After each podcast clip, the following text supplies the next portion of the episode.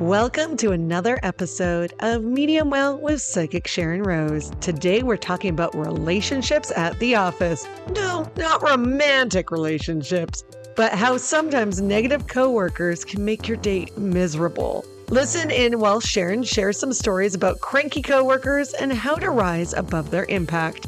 A few delightful gems of knowledge to make your workday experience a better and happier one. Let's get started. Hello, everybody. This is psychic life coach and medium Sharyn Rose. Welcome back again to another episode of Medium Well with Sharyn Rose. I am really glad to be here today. I just got out of my Pilates class. And right now we're kind of kicking around the idea of, of relationships and what's going on in relationships. And in my work, I run into that a lot. And there's a lot of people that I really work hard to teach how to use their intuition when it comes to relationships. So, today, what I want to talk about is one of those relationships that you might have, or even you may have a couple, but they're not primary. Like they're not that main guy or girl, or a parent or a sibling, but there's somebody at the office now, I'm not talking about an office romance. No, no, no, I'm not.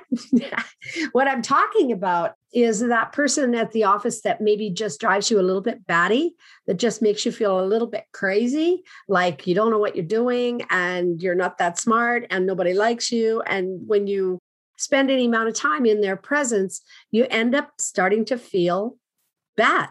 And you feel bad about yourself and you feel bad about your day. And so I want to tell you a story. I had a, a client who came in years ago who came in to see me. And it was really interesting because she told me, she said, You know, I love my job. I really, really love my job. And she said, and I work so hard too. She says, at being happy, she said, and choosing happiness over choosing and negative. And she's somebody that actually had to work hard at it because she had chosen previously to live a more negative lifestyle. So there was all these tools I gave her, and a lot of them are intuitive tools. They're tools about working with your emotions. Emotions are the language of the soul. And if your emotions are all down in the toilet or in the dumps or feeling really, you're feeling really bad, then you're pulling your spirit down as well. You're not, you're not very enlightened at that moment. You're feeling really drab and dragging yourself. Anyway, she said, I, I love my job, but she says, you know, I get to work in the morning, and by the time I get to my office, and she had quite a drive to go to work too. So she would drive. She said, I have the music on. I'm singing all the way to work. I'm all happy. But by the time I get to my office, I feel awful. And I thought about it for a minute. And then intuitively, I kind of went to her office. I just sort of went to her office energetically and and kind of scoped out the the office that she was in. And I realized that she always had to walk by the reception area. Of course, most people do in their offices, don't they? Had to walk by the reception area to get to her office. And so I asked her, I said, What time does your receptionist come in? Oh, she said she's always there when I come to work. When she's always there. She's one of the first ones in. I think she unlocks the door. And I said, Oh, and I said, and what kind of personality does your receptionist have? Mm. She said, Well, she sort of started laughing. She said, Well, I gave up saying good morning to her because she's always in a bad mood.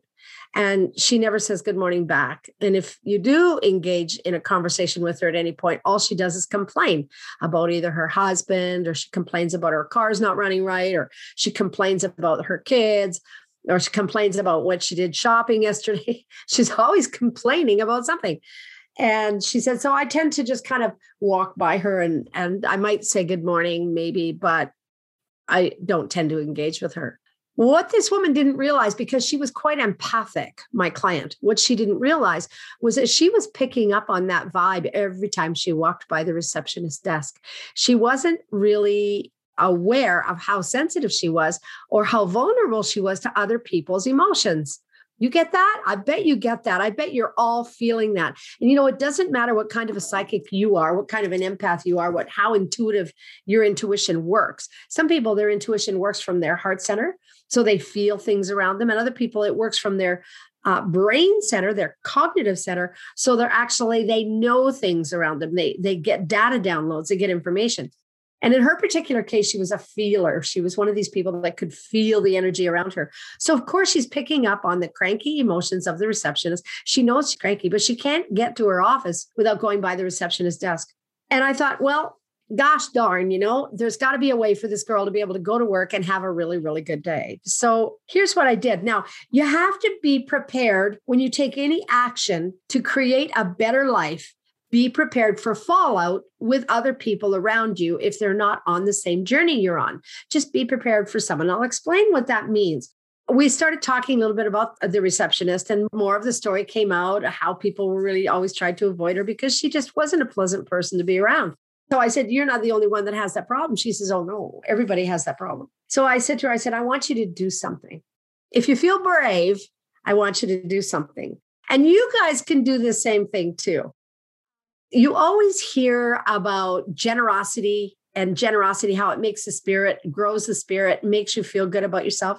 Well, this is kind of following along with that idea. So, what I told her to do, I said, I want you to go and buy a flower. I don't care what kind, it could be a rose, it could be a daisy, whatever's in season at this time of year or whatever time of year you choose to do this. Buy a flower and put it in a really cute little bud vase or a little vase for, for a little flower and put a, a little card with it that's just empty. There's nothing in it, just that just says maybe something like, you're appreciated or you're terrific and put her name on the card and don't sign it. Okay. Now, this is important. Don't sign it. And you're not telling anybody you're doing this. You're not telling a soul that you're doing this. And when she's not at her desk, maybe when she's away for lunch one day, and when nobody else is going to catch you, put it on her desk, put the card of the flower on her desk, and then walk away. And just know in your heart that when she gets that, she's going to have a better day. Now, it might only impact her for five minutes because she already has, the receptionist already has built a lifestyle of negativity. She lives that way. You know, she does because every day is the same for her. So, my client did this and she came back for another session with me and she was so excited. And she said, Oh, I absolutely loved doing that. It made me feel so good. And so now, when she was going to the office, all she could think of was putting that flower on her desk and she'd walk by the receptionist and she would just smile because she felt good. She had created an energetic force field, literally, through joy and through doing something that was extremely generous, she had created this energy barrier that, that didn't matter how cranky the receptionist got, she couldn't affect her. There was just, she was just immune. And that's what you want to get to. That's where you want to be. But you have to learn how to engage your intuitive self and you have to learn how to step up and do things that really come from the joyful place of you. Well, the long and the short of it is one day my client came in and it was, I don't know, maybe a month later after she'd had this experience. And we both forgotten about it. Well, I'd forgotten about it. We were talking about something else. We're on to something whole new story. But she came in and she said, by the way, I got news for you today. I said, Yeah, what's that? And she said, The receptionist quit. I was like, What? Why? Her husband got a transfer. And so she had to leave because her husband's being transferred out of the office and she's going to be looking for work elsewhere in a new a new city. But she ended up leaving. And so a new receptionist was being hired, somebody that was very pleasant, somebody that would really treat the public properly, would be great to the clientele and be great to the staff as well. Do you think that the energies of the universe, do you think they work that way? Do you think that the universe has your back when it comes to things like this? You know, there's this old expression, and it's a it's a religious expression. Actually, it's from the church. It says God helps those who help themselves. I, I firmly believe that. Only I don't use the word God. I use the universe, the source, whatever else. But if you want to use God, go for it. Helps those who helps themselves. What did she do? She helped herself reach a place of joy, and she did it by offering joy to someone else. That is the most generous way to live your life on this planet.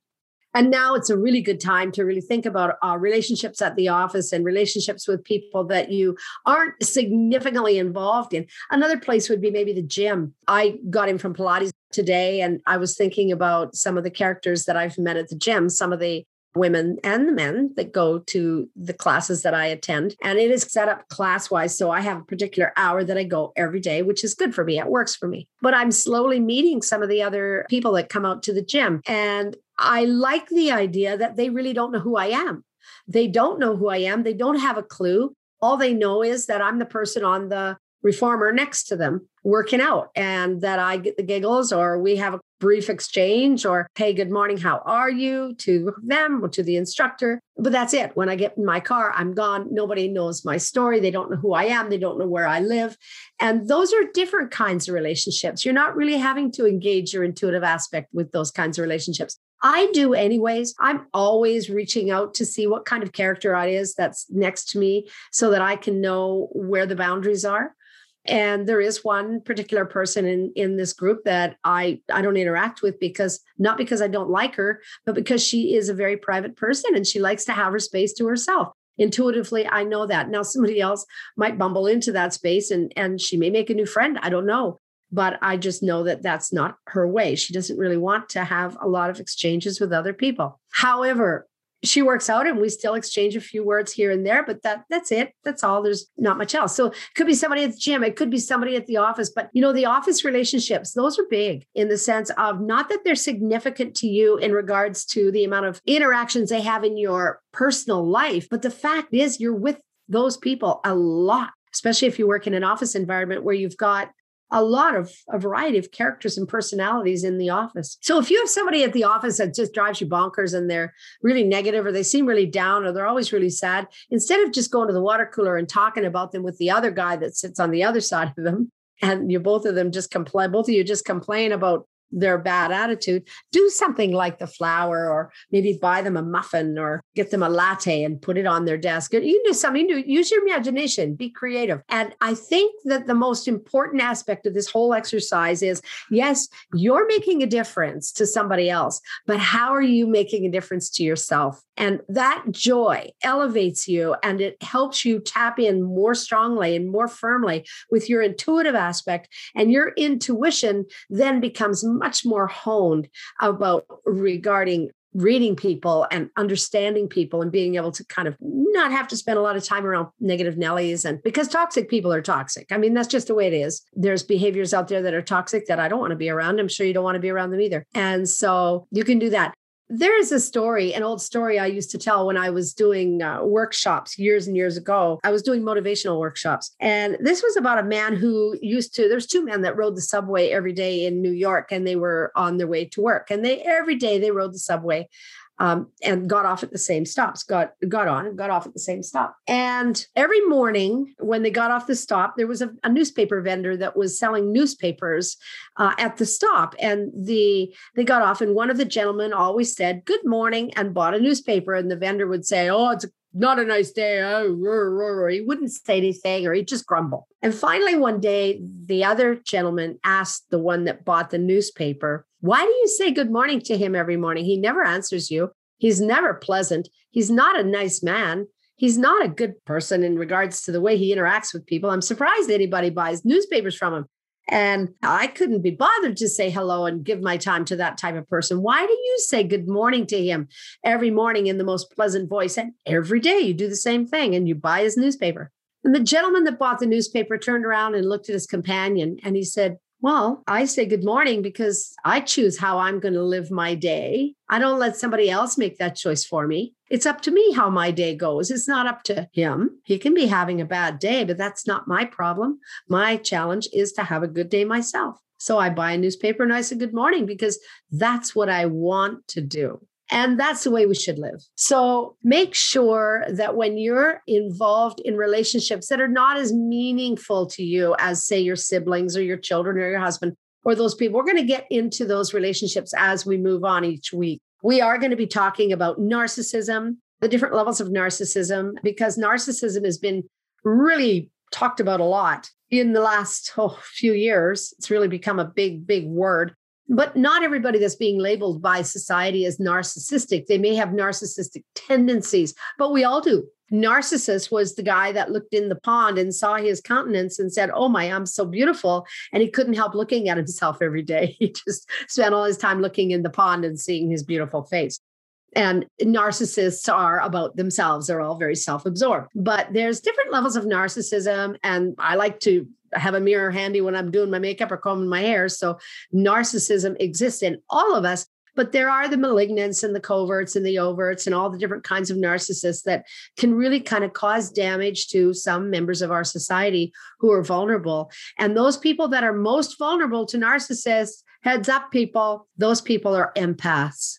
Empaths want to make a difference, they want to help, and they are really drawn to the narcissistic personality because they come across as broken and they come across as wanting to be fixed. They don't want to be fixed, they just want to break you. But that's not what empaths see. Empaths see a broken person, and a narcissist sees somebody that is willing to be their victim. So we're going to be talking about narcissists down the road too.